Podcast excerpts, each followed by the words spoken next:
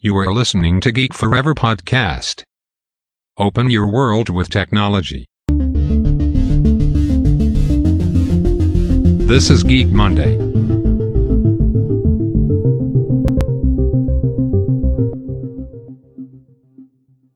สวัสดีครับ ผมดนทลาดนจากดนบล็อกนะครับ และนี่คือรายการ Geek Monday นะครับ รายการที่นำท่านไปพบกับเทคโนโลยีใหม่ๆนะครับเทคโนโลยีล้ำล่าสุดที่ผมจะมาเล่าให้ฟังในทุกอาทิตย์นะครับ ผมจะยกตัวอย่างของเคสธุรกิจต่างๆนะครับที่นำเอาเทคโนโลยีใหม่ๆมาใช้นะครับ ไม่ว่าจะเป็นเรื่องของ Big Data โรบอทหุ่นยนต์ด้าน AI Machine Learning นะครับ ซึ่งเทคโนโลยีใหม่ๆเหล่านี้เนี่ยกำลังมีผลกระทบที่สำคัญมากนะครับสำหรับทุกธุรกิจในปัจจุบันนะครับสำหรับรายการ Geek Monday นะครับจะมาพบกันทุกวันจันทร์นะครับเราจะมาพบกันทุกวันจันทร์เหมือนเดิมนะครับโดย จะมีในส่วนของอแพลตฟอร์มหลักตอนนี้ก็จะมีตัว Podbean นะครับ Apple Podcast Google Podcast Spotify รวมถึง YouTube นะครับ ที่จะทำการอัปโหลดให้ในทุกๆคลิปอยู่แล้วนะครับ ถ้ายังไงก็ฝากกด Follow ฝากกด Subscribe กันด้วยนะครับสำหรับเรื่องราวที่ผมจะมาเล่าในอาทิตย์นี้นะครับ จะเป็นเรื่องราวของบริษัท BBC นั่นเองนะครับ บริษัททางด้านสื่อสารมวลชนชื่อดังนะครับของประเทศอังกฤษนะครับต้องบอกว่า BBC เนี่ยมีในส่วนของหลายแพลตฟอร์มมากๆนะครับไม่ว่าจะเป็นเรื่องของทีวี วิทยุรวมถึงของเว็บไซต์ รวมถึง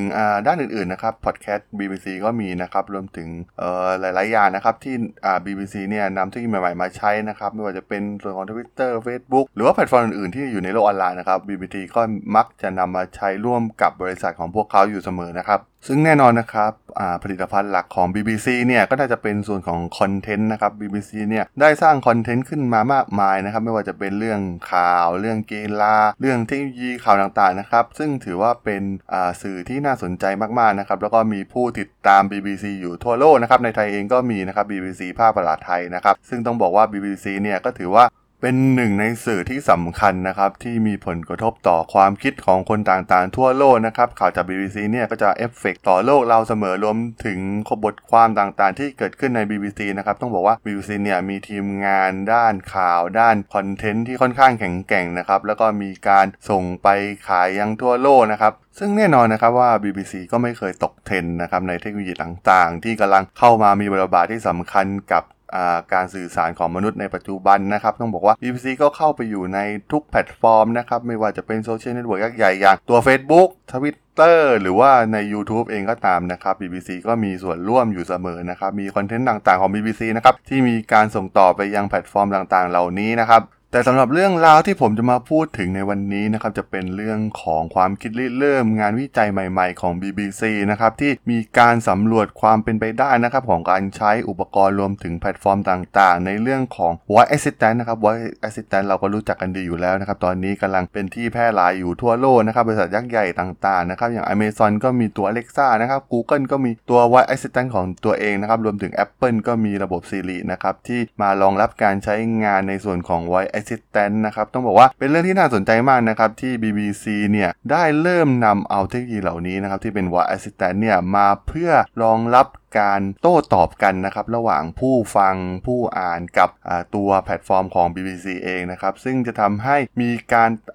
ปฏิสัมพันธ์กันมากขึ้นนั่นเองนะครับระหว่างตัวคอนเทนต์ผู้ผลิตคอนเทนต์กับคนที่ได้รับคอนเทนต์นั้นไปนะครับ แต่แน่นอนนะครับว่า BBC เนี่ยไม่อยากยึดติดกับแพลตฟอร์มใดแพลตฟอร์มหนึ่งนะครับ ในส่วนของ device ต่างๆ ที่จะนำมาใช้นะครับ ซึ่งพวกเขาเนี่ยได้ทำการพัฒนาแพลตฟอร์มขึ้นมาเองนะครับ เพื่อที่จะไม่ขึ้นอยู่กับอุปกรณ์นะครับ เพื่อรองรับ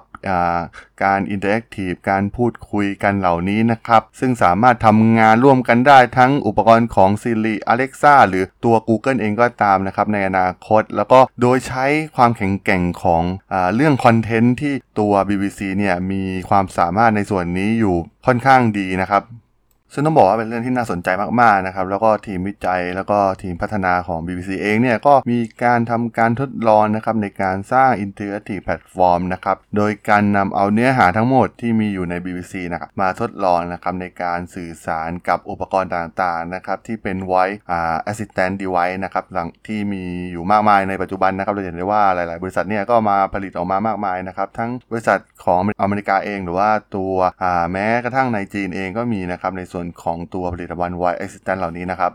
ซึ่งหนึ่งในการทดลองที่มีการเสนอต่อสาธารณชนเป็นครั้งแรกนะคือตัว BBC เนี่ยได้มีการพัฒนาละครเสียงแบบ Interactive นะครับ โดยใช้ Engine ที่ชื่อว่า Story Engine ของ BBC เองนะครับ ซึ่งมีการสร้างขึ้นมาเป็นพิเศษนะครับสำหรับอุปกรณ์ Voice Assistant เหล่านี้นะครับ ซึ่งแน่นอนนะครับ Story Engine นี้จะทำให้ง่ายนะครับต่อการเผยแพร่เรื่องราวเหล่านี้เรื่องราวเดียวกันเนี่ยในหลาย ๆ แพลตฟอร์มนะ และบริษัท BBC เองเนี่ยก็ยังได้มีความร่วมมือนะครับกับบริษัทที่มีความเชี่ยวชาญด้านเทคโนโลยีเสียงอย่างบริษัท Rosina Sound นะครับ ซึ่งต้องบอกว่าเป็นสิ่งที่สำคัญนะครับ เพราะว่าบริษัท Rosina Sound เนี่ยมีการทำงานกับลูกค้าที่หลากหลายนะครับที่อยู่ในแนวระดับแนวหน้าของวงการบันเทิงนะครับ โดยใช้เทคโนโลยีทางด้านเสียงเนี่ยเพื่อผลิตเนื้อหาที่เป็นเสียงนะครับ แล้วก็การใช้เทคโนโลยีตัวอย่าง Voice Assistant เนี่ยเข้ามาช่วยเหลือรวมถึงเป็นกลยุทธ์หลักในการพัฒนาเกี่ยวกับเสียงนะครับ ซึ่งลูกค้าของ Rosina Sound ดัง ๆ ก็อย่างเช่นตัวห้องสมุดประเทศอังกฤษนะครับ บริษัท BBC Loftus Flying Object Sound Women นะครับ ซึ่งบริษัทเหล่านี้เนี่ย บริษัทเป็นบริษัทใหญ่นะครับ ในส่วนของการใช้งานด้านเสียงอยู่แล้วนะครับ ซึ่งแน่นอนอ่า r o s i n a Sound เนี่ยจะมาช่วยในการอ่าอย่างแรกก็คือเรื่องการพิสูจน์อ่าเสียงนะครับ ในอนาคตของอุตสาหกรรมวิทยุนะครับ ไม่ว่าจะเป็นเสียงจากวิทยุ หรือว่าเสียงจากพอดแคสต์นะครับ และที่สำคัญนะครับ Rosina Sound เนี่ยยังได้ Nicky Birch นะครับซึ่งเป็นผู้ก่อตั้งนะครับมีประสบการณ์ในการผลิตรายการวิทยุรวมถึงด้านเสียงเนี่ยเป็นเวลากว่า 16 ปีนะครับในเครือข่ายของ BBC เองนะครับแล้วก็ที่สำคัญคือเขาเป็นผู้นำในการวิจัยและพัฒนาพัฒนาธุรกิจที่บริษัทที่ชื่อว่า Something Else นะครับซึ่งเป็นบริษัทผลิตเครื่องเสียงชั้นนำของประเทศอังกฤษเลยก็ว่าได้นะครับ โดยตัว Nicky เนี่ยเป็นผู้นำในการเพิ่มประสิทธิภาพข้อมูลนะครับของซอฟฟต์แวร์เสียงนะครับสำหรับเกม ซึ่งแน่นอนนะครับ ตรงนี้เนี่ยเป็นประสบการณ์สำคัญของเธอนะครับในการช่วยเหลือ BBC ในการพัฒนาในส่วนของ Interactive Platform ที่จะสร้างขึ้นมานะครับ ซึ่งในความร่วมมือนี่เองนะครับ ระหว่าง BBC กับ r o s i n a Sound เนี่ยจะเป็นโครงการที่มีชื่อว่า The Inspection Chamber นะครับ ซึ่งเป็นการสร้างเรื่องราวครับ ไม่ว่าจะเป็นเรื่องของเรื่องตลกนะครับรวมถึงเรื่องราวทางวิทยาศาสตร์นะครับ ที่มีความสามารถในการตอบโต้ได้กับผู้ฟังนะครับ ผู้ฟังจะเป็นส่วนหนึ่งของเรื่องราวเหล่านี้นะครับ เมื่อมีการสตรีมผ่านอุปกรณ์ที่เป็น Voice Assistant อย่างตัว Amazon Echo หรือว่า Google Home นะครับ ซึ่งแน่นอนนะครับว่า ผู้ฟังเนี่ยจะสามารถแทรกบทบาทของตัวเองเนี่ยลงไปในเรื่องราวต่างๆ เหล่านี้ที่ปล่อยออกมาจากแพลตฟอร์มได้นะครับ ซึ่งแน่นอนนะครับออุปกรณ์ต่างๆ เหล่านี้เนี่ยก็จะช่วยเหลือในการสร้างคอนเทนต์ใหม่ๆนะครับที่มีการตอบโต้กับผู้ฟังนั่นเองนะครับซึ่งต้องบอกว่าเป็นเรื่องที่น่าสนใจมากๆนะครับในการที่ทำให้เราเนี่ยผู้ฟังเนี่ยที่มีปฏิสัมพันธ์กับคอนเทนต์ต่างๆเนี่ยสามารถอินเข้าไปกับตัวละครในคอนเทนต์นั้นๆได้นะครับแล้วก็ อย่างเช่นการเล่านิทานต่างๆเนี่ยเราก็สามารถเลือกที่จะเข้าไปผจญภัยกับเรื่องราวต่างๆ เองได้นะครับมันคล้ายๆเกมนะครับตัวโปรเจกต์นี้ก็คือคล้ายๆ กับการสร้างช้อยให้เรารวมถึงตัวเลือกให้เราในการร่วมกับตัวคอนเทนต์ที่มาทางสตรีมมิ่งต่างๆนะครับให้เราสามารถเลือกทางเดินของเราได้นะครับเพื่อความมีการตอบโต้มากขึ้นนะครับระหว่างตัวแพลตฟอร์มเองกับผู้ฟังนั่นเองนะครับ ซึ่งจะให้ประสบการณ์ใหม่ ๆ ให้กับผู้ฟังนะครับ และแน่นอนนะครับว่าอุปกรณ์ที่มีอยู่ในตลาดตอนนี้นะครับไม่ว่าจะเป็น Siri Alexa หรือ Google Home ต่างๆนะครับมันไม่สามารถตอบสนองให้กับทีมงานของ BBC ได้แบบเต็มที่นะครับพวกเขาจึง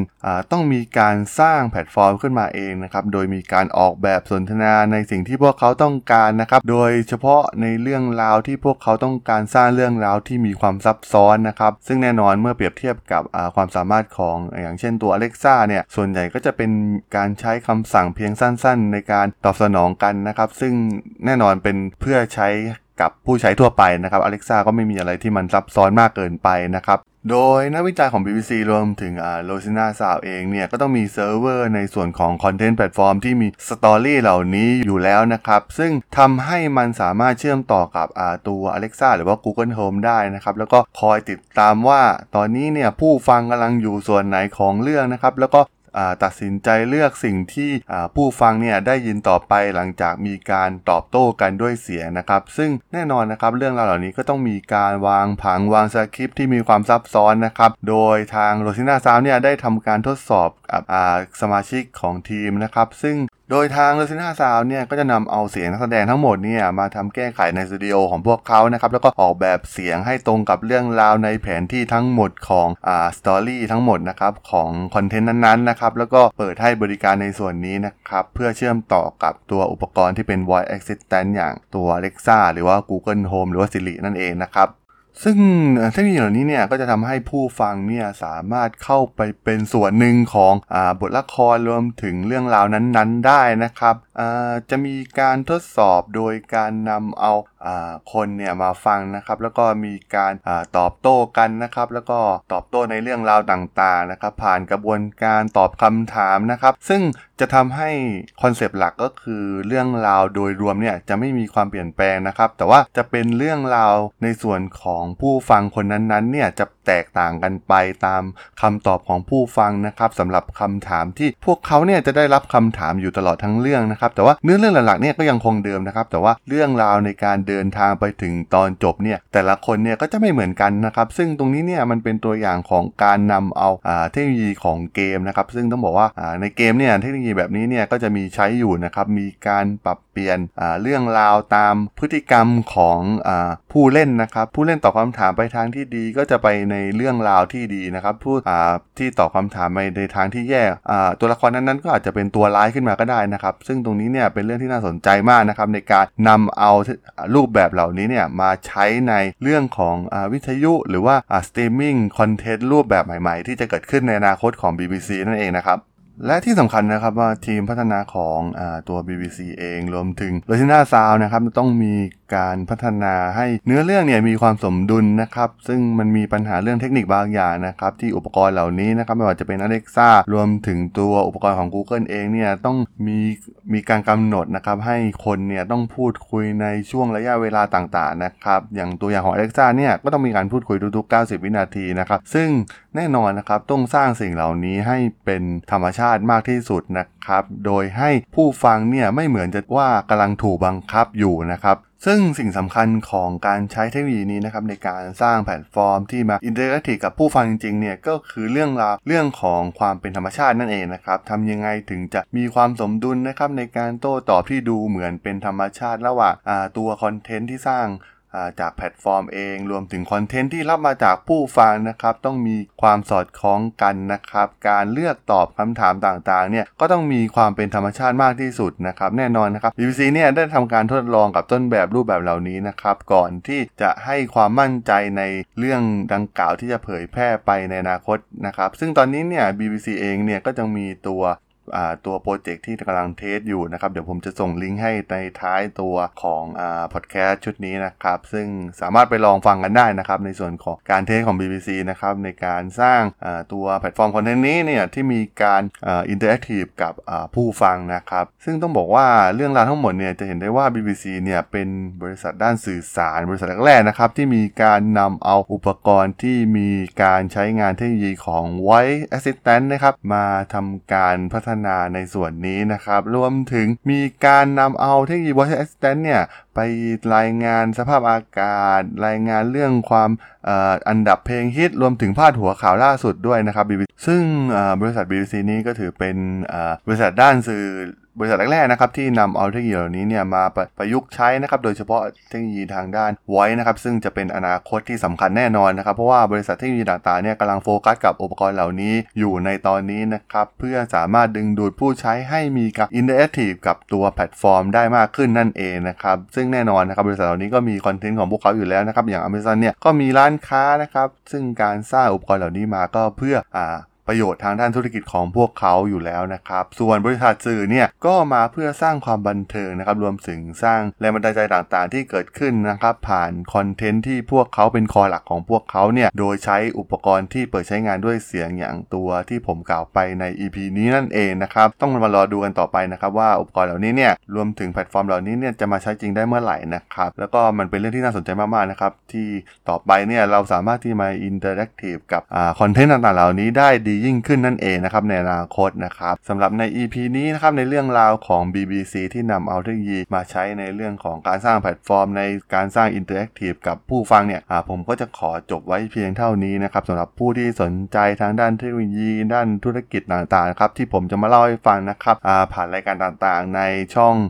พอดแคสต์ของผมนะครับในช่อง Geek Forever Podcast นะครับสามารถค้นหาได้เลยนะครับ ตอนนี้อยู่ในแพลตฟอร์มก็มีตัว Podbean อ่า Spotify Google Podcast Apple Podcast รวมถึง YouTube เองก็ตามนะครับ ที่ผมจะอัปโหลดคลิปให้ในทุกคลิปอยู่แล้วนะครับ ถ้ายังไงก็ฝาก Follow ฝากกด Subscribe กันด้วยนะครับสำหรับในอาทิตย์นี้ก็ผมก็ต้องขอลาไปก่อนนะครับ เจอกันใหม่อาทิตย์หน้านะครับผม สวัสดีครับ